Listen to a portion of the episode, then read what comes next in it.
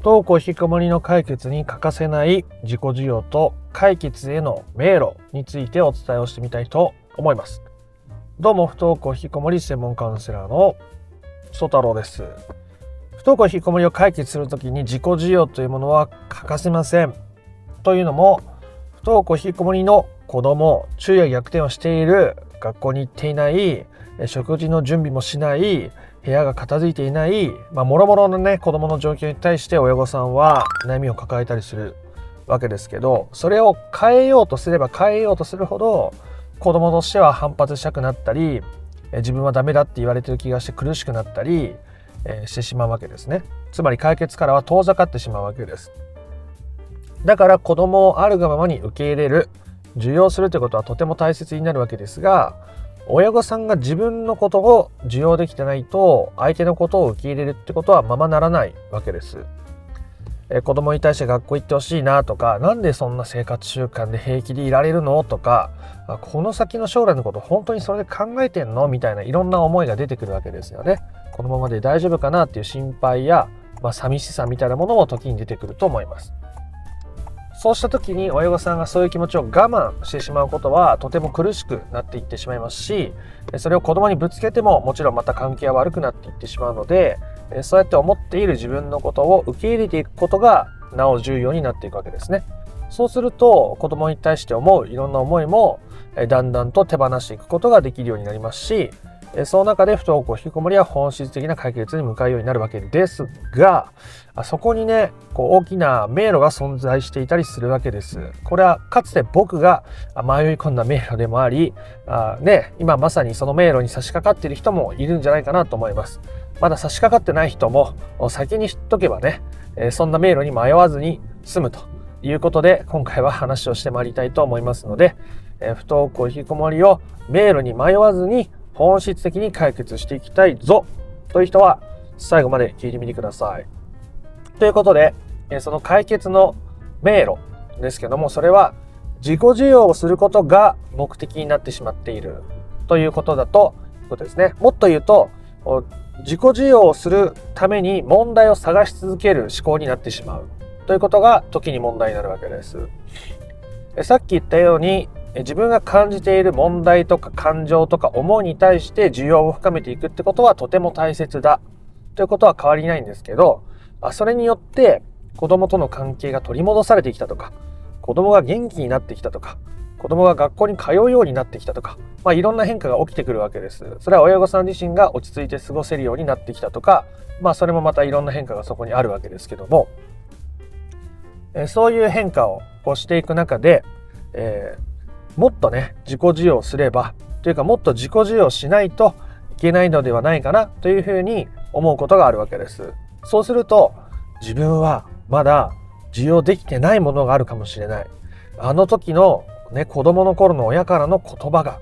まだ自分の中で問題なのかもしれない。あの時の自分の気持ちをまだあこう需要できてないのかもしれないと言って問題探しをどうしてもしてしまうわけですねそうなると。そうすると、まあ、探せば探すだけ問題っていうのはあるわけですよ。そんなこと言ったら、あのー、ね、完璧主義者みたいになっちゃうと、問題を探し出す達人になってしまうわけです。で、問題があった。問題があった。需要しなきゃ。需要しなきゃ。需要しなきゃ。ね。それはそれで需要できたら素晴らしいことですけど、問題が常に見つかる思考になってしまうので、それって本当に解決に近づいてるのかっていうと、まあそうじゃなかったりするわけですよね。だから自己需要って何のためにするの？っていうそもそもの目的を忘れてしまっているわけです。まあ、言ったら自己需要は一つの手段なわけで自己需要が目的になっちゃうと、え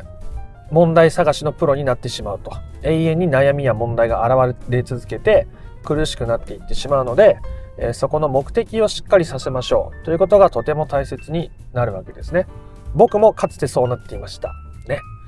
えー、自分の中にまだ癒されてない感情とか思いがあるから今こういう現実が続いているのかもしれない。なんだかすぐにそれが何だかは思い出せないわからないけどもとにかく過去のことを思い出して、えー、とにかく過去の自分をほじくり返して、えー、受け入れられていないものを受け入れることをしていくいこういかなきゃみたいに思っていましたね。えー、あらゆるものが問題に見えてきます。ね、奥さんの一挙手一投足、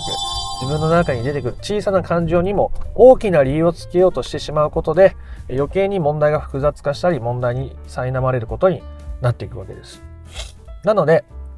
じゃあ何のために自己治療するのかってことは簡単ですね。不登校引きこもりを本質的に解決するためにそれをするわけです。目的はそこですね。で不登校引きこもりの本質的な解決は何なのかここが極めて重要になるわけですね。だって目的がなかったら適切な手段を選べないじゃないですか。ね。何の料理を作るか、カレーを作るって決めてるから、必要な材料とか、必要な手段、手順が決まるわけですよね。美味しいカレーを作る。それもまあ子供が食べれる甘口のカレーにしよう。じゃあバーモントカレーの甘口を買ってきて、で、まあ人参やらじゃがいもやら切って、で、えー、こう、炒めて煮て、みたいな手順が出るじゃないですか。ね、まあ包丁が必要だ、まな板が必要だ、まあ、必要な手順、道具、材料が現れてくるわけです。ので、えー、その中で自分がどこに向かって何のために自己授与しているのかっていうその手段がね、えー、どういう目的に沿うのかってことが大事なわけですが、じゃあ何が目的とあり得るのか、あの、不登校引きこもりの本質的な解決なのかっていうのは、あ他の動画でも解説しているところでありますが、親御さん自身がどうありたいのかということですね。親御さん自身が、あなた自身がどうありたいのかということがあとても大切になるわけです。僕がよく言う、あなたにとっての解決は何ですか？それを決めておきましょうということですね。例えば子供のことも受け入れられて自分のことも受け入れられて、えー、相手のことを変えようとせずに日々を過ごせるようになるということだったりしますね。でこれを目的にした時にでまたあの、もっと自己授与しなきゃいけないってこと？ってなっちゃうかもしれないので、えー、どうやってその手段にさせずに目的を達成するのかってことをもう少し話していきたいと思うんですけど、その自己需要ができてる、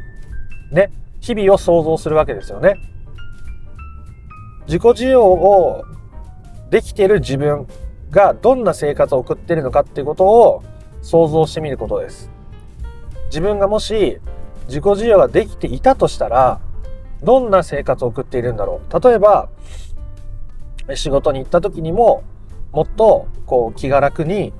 自分らしく振る舞えて周りの人にも感謝しながら仕事できてるかなとか今はまだちょっと自分に対して優しくするってことが苦手だけど自己需要ができてたらもっと日々ね些細なことでも自分のことを大切にしてあげられてるからきっと,、うんと月に1回ぐらいマッサージ受けに整体に行ったりしてるかなとか、まあそういうことが出てくるわけです。具体的な行動が出てくるわけですね。自己需要ができているっていうあなたのあり方が整っている時に、どういう行動をしているのかという、どういう生活をしているのかということが出てくるわけです。で、それをやることがとても大切ですね。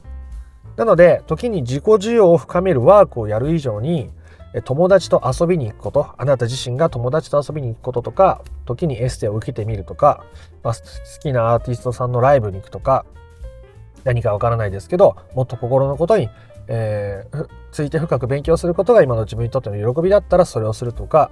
そういうことをしていくことによって、勝手に自己需要が深まったり、勝手に自分にとっての解決が深まるということが起きていきます。なので、えー、ここまでの話をゆっくり整理していきますね、えー、不登校引きこもりの解決のために自己需要というものは欠かせません。相手を変えようとすればするほど問題は難しくなったり苦しくなったり、えー、子供を苦しめることになったりあなた自身も苦しくなる可能性がとても高いからですね。そういう親御さんを僕もたくさん見てきました、えそういうお子さんを僕もたくさん見させてもらいました、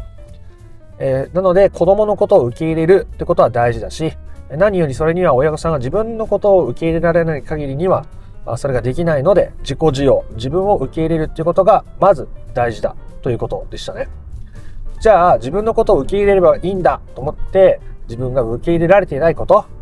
それは何なんだろうと言って探しすぎてしまうと結局問題ばっかり探すようになってしまってなんだか自己需要はしてるけど前に進めてないような気がする状況になってしまうわけです。これはあなたが何のために自己需要をするのかという目的が定まってないから自己需要、自己需要することが目的になってしまっていて、前に進めていない状況ですね。なので、そういう時には自分が何のために自己需要しているのか、自分にとっての解決を満たすためですね。自分にとっての解決とは、親御さん自身がどうありたいのかということを満たしていくことに他なりません。自己需要ができて、子供と自分のことをあるがままに受け入れられるようになるとか、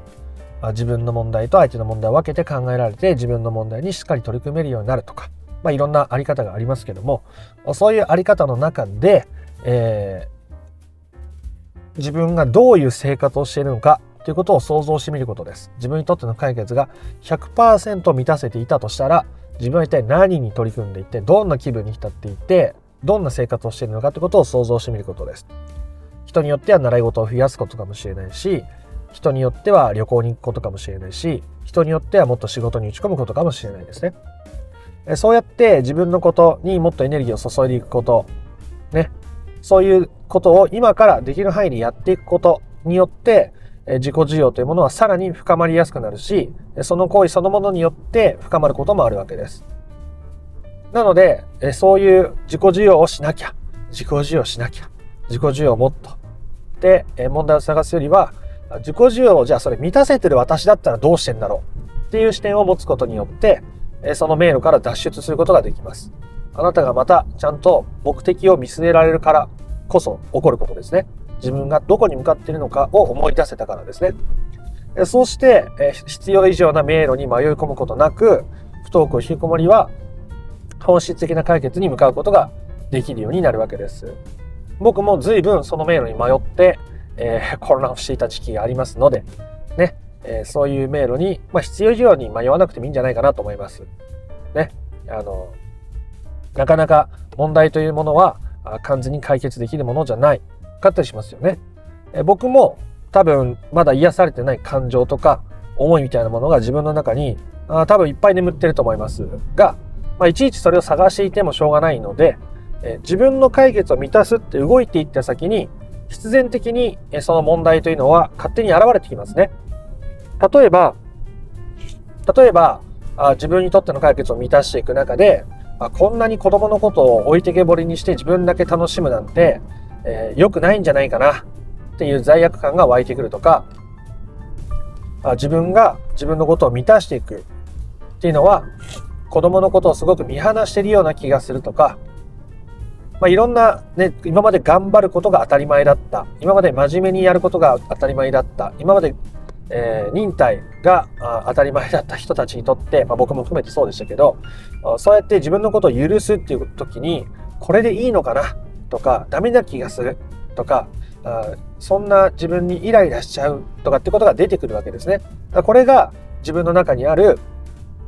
こう受け入れられてない感情とか受け入れられてない自分とか思いっていうものが勝手に出てきてるわけです。その時に受け入れれば、その時にえできる最大限のことをしているのでも十分です。えあえて自分から探しに行かなくてもいいです。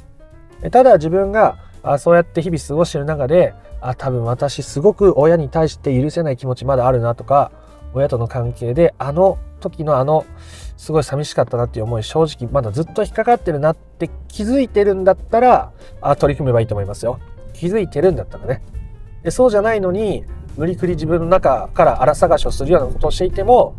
結局本質的な解決にたどり着けなかったりするので自分の目的を見据えて進んでいくということが大切でした。だからこそ不登校引きこもりにおける本質的な解決って何なのか自分にとっての解決って何なのかってことをあなたが決める必要があるわけです。ね、僕もこんなあ自分にとっての解決の決め方とかあ他の親御さんこんな風に決めたものがありますよっていうことをいろいろ紹介したりしますけどもそれを自分なりに設定して自分なりに満たしていくっていうその姿勢がまたね子供に必要な影響を与えるものになっていたりするので是非自分にとっての解決を改めて確認してそれを忘れずに日々を過ごすことによって迷路に迷わずに不登校引きこもりを本質的に解決していっていただけたらなというふうに思います。ということで今回の話が良かったなとか興味深かったなと思った方はいいねやコメントをしてみてください。不登校引きこもりの解決法について順序立てて知りたいよという方は説明欄の URL から公式 LINE に登録してみてください。そちらから不登校引きこもり解決のための三種の神器という動画セミナーを無料でプレゼントしております。えチャンネル登録もよかったらしてみてください。では、あなたの不登校引きこもりの問題が本質的な解決にたどり着くことを心から願っております。また別の配信でもお会いしましょう。ありがとうございました。ソ太郎でした。